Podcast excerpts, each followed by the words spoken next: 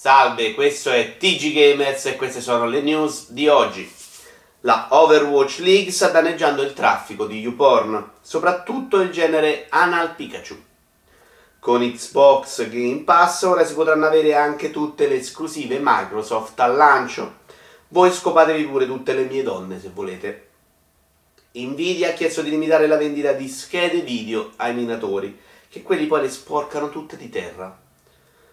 Retail austriaco toglie Xbox dal listino. Ora nei loro negozi ci sono così pochi giochi per One che sembra le 3 2017.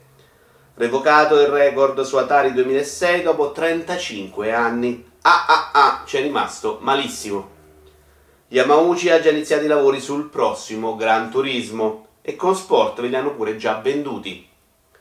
Microsoft potrebbe acquistare Electronic Arts le hanno cambiato di brutto le microtransazioni di Battlefront 2. Eh?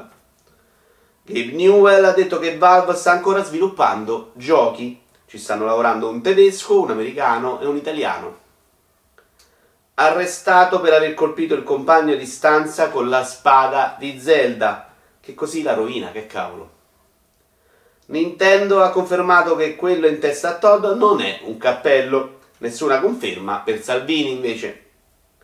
Mario Kart Tour sarà un gioco free to start. È per farli camminare i kart che bisognerà pagare.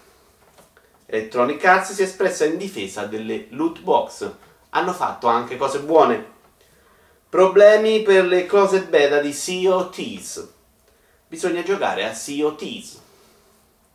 Hideo Kojima sbarca su Instagram. Aumentato il limite di durata delle storie a 6 ore e 20 anche per oggi è tutto, arrivederci al prossimo episodio.